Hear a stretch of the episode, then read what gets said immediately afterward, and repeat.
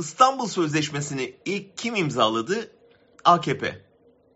İstanbul Sözleşmesi'ni kim kaldırdı? AKP. Peki neden? Kendi argümanları şu. Sözleşme geleneksel aile yapısını bozuyor ve eşcinselliği özendiriyor. Önce şu eşcinsellik meselesine bakalım.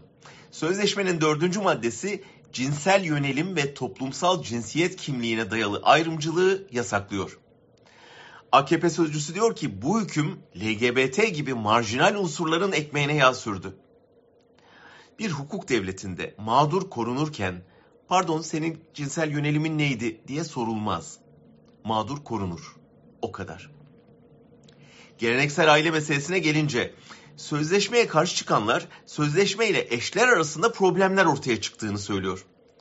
Bakın bu doğru olabilir. Çünkü sözleşmenin getirdiği haklar duyurulana kadar evdeki şiddete boyun eden eğen kadınlar farkındalığı artırıcı kampanyalar, önleyici tedbirler, koruma ve destek politikaları sayesinde direnmeye başladı.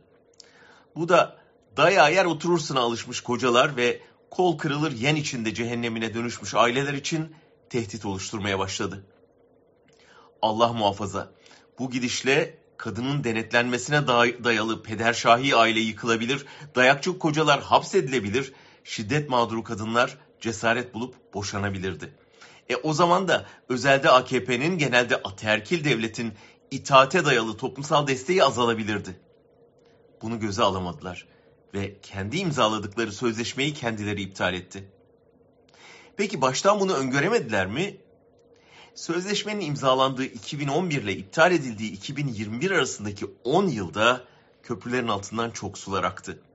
Asıl akan da AKP'nin liberal makyajı oldu. Artık böyle kandırmacaları göze alamayacak kadar erimeye başladılar.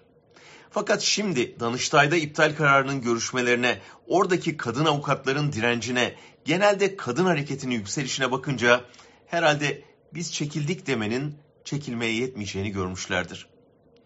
Belli ki kadınlar geleneksel aile yapısı ambalajı içindeki e, şiddet evlerine daha fazla tahammül göstermeyecek. İstanbul Sözleşmesi yaşatmaya devam edecek.